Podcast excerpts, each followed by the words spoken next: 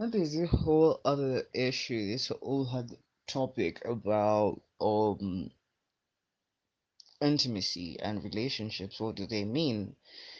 Uh, a lot of times, whether we realize it or not, we create a bond with people that we have become physically intimate with. And uh, I realized that and uh, it's clingy it's upsetting it's very possessive and it's not justified in any way because by all accounts you know nothing about this other person that you just had sex with.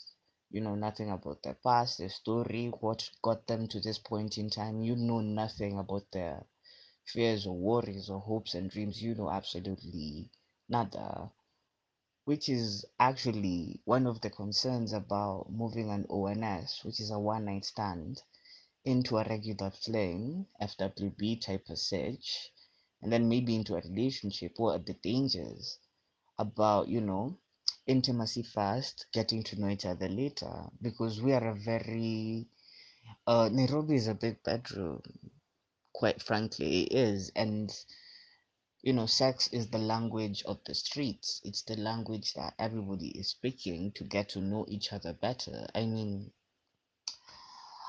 it didn't used to be like this in the past. I don't think I grew up in such a world, but I am in Nairobi eight hours a day, six days a week, and let me tell you, um, it's a madhouse. You see people who are beautifully dressed, going places you can't understand. People are immaculate. People are I don't know when Nairobi, um glowed up this much. People just be looking good out here in Nairobi. And then you know I do pharma. You know I'm a pharm tech, so I'm in the pharmacy. Uh, you get to see condoms being bought, lube being bought. You get to see different kind of patients coming in. Some needing uh combined oral contraceptives, the oral ones. Some of them are using, you know, the depots, others are using IUDs and all that shit. People are getting woke that yes, I love and enjoy sex, but I'm also caring about my future and how I want to move on. So that is Nairobi for you. So this is the real, the reality of life in Nairobi right now. People are doing one night stands. Everywhere you meet, people are having threesomes, orgies, sex parties. All this shit is happening in Nairobi right now. So, in fact, props to them, props to my patients, to my clients who come to the counter to buy a condom or to buy lube or any of these things because it shows that they are mature. They're going about this in a mature and responsible way. They don't want to make mistakes. They don't want to get sick. They don't want to get someone else sick. They don't want to get pregnant. They don't want to get someone else pregnant unexpectedly. So it's a very mature way of going about things. What I've seen in Nairobi right now, I cannot say that uh I cannot give advice to prudes anymore because personally I myself am not a prude. I love sex. So there's no way I'm gonna be practicing, you know, something else from what I'm preaching. We have to we have to use our heads now. Yes, the tide moves us and we flow with the tide, but I don't know. If the if you don't want the tide to move you, you won't let it. So maybe you can make better decisions.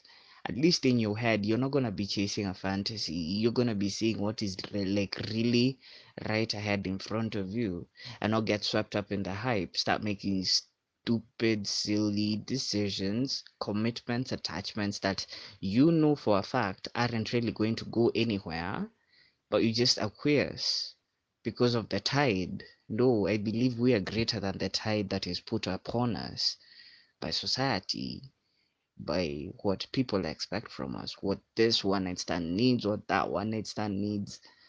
You just need to be mature and responsible because if you make a bad choice, it's not just them you'll be hurting, but also yourself.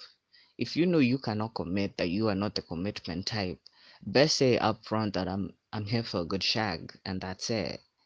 Yes, we can shoot the shit. Yes, we can pop some shots. We can you know, you know, all that shit that uh lovers do, but uh, intimacy Um, do you even have the time? Do I have the time? Do we have the time? I mean, everybody's trying to get paid in Nairobi. You just don't have the time to sit on your ass 24 hours a day texting someone, calling someone, wanting to know what they are, what they are, what they're doing, who they're doing it with. I think we're too grown up for that shit. That's shit that teenagers do, and we're not teenagers anymore. I mean, it is what it fucking is. You have to grow up sometimes. You have to realize that just because something is nice doesn't mean that it is fucking beneficial. So you don't have to latch on to it. You know, there is tier one, tier two, tier three level kind of friends and sexual partners. Don't go about expecting tier one level expectations from a tier three fling. It's just not gonna work. It's not gonna work. A tier one fling is kind of like the one, and a tier three fling is where you just like we're fucking tonight and we're never gonna meet again or see each other again. And if we do, we're gonna politely nod to each other and walk separate directions. Like this does not get spoken out spoken about in the time of day, you know boom, boom, boom. So there's no way you're gonna be sitting down expecting tier one level expectations from a tier one from a tier three fling. is just not gonna work. No way. No fucking way. We all need to grow up on that front and just need to know how to manage our expectations when it comes to flings because um, great sex moves you. Yes, it does. And it can move you, move you to a point where you want that great sex again and again and again. I mean, for you, it's just good sex. But, you know, this is another person. Feelings, emotions, they have to be put on the table, especially because you are going about such an intimate endeavor. You know, if it was a business or if it was friendship or whatnot, you don't need to talk about these things as much because, you know, it's natural, it's casual. There's no big expectation from it. But from a sexual relationship, from a hookup perspective, um, you guys are sharing each other's bodies. So, meaning if any of you is to have any proclivities or anything that is hindering your performance, clearly it's gonna affect, you know, performance there in the bedroom.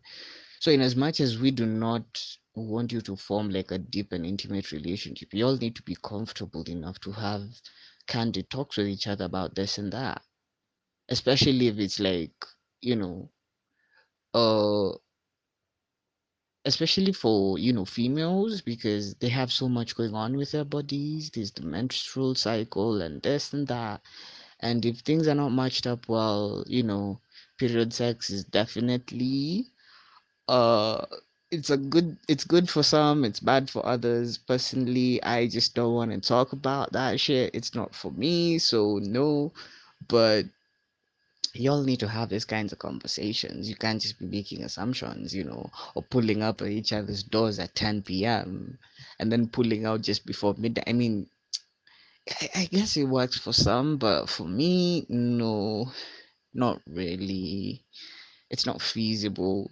So we have to look like moving forward. Is there anything that can be brought to the table by managing our expectations from these like flings and how to make them better moving forward? Because if you're not a commitment type of guy or, or girl and you love sex it's definitely gonna be a conundrum because everybody's gonna want to tie you down but you don't want to be in a relationship. You just want to fuck. So it's so tricky. And I mean, who am I? Who is anyone to judge you for wanting not to be in a relationship? I mean, relationships are fucking messy. Who even has the time? So, how do we make better decisions moving forward? Is it better communication? Is it having made your options and just making your partner of your options and having them having them let you know of their options so that you can see a way to go about things in an adult way? Or do we just like cling to each other and fall in love at day three without it really going anywhere? What do you think about it? Let me know.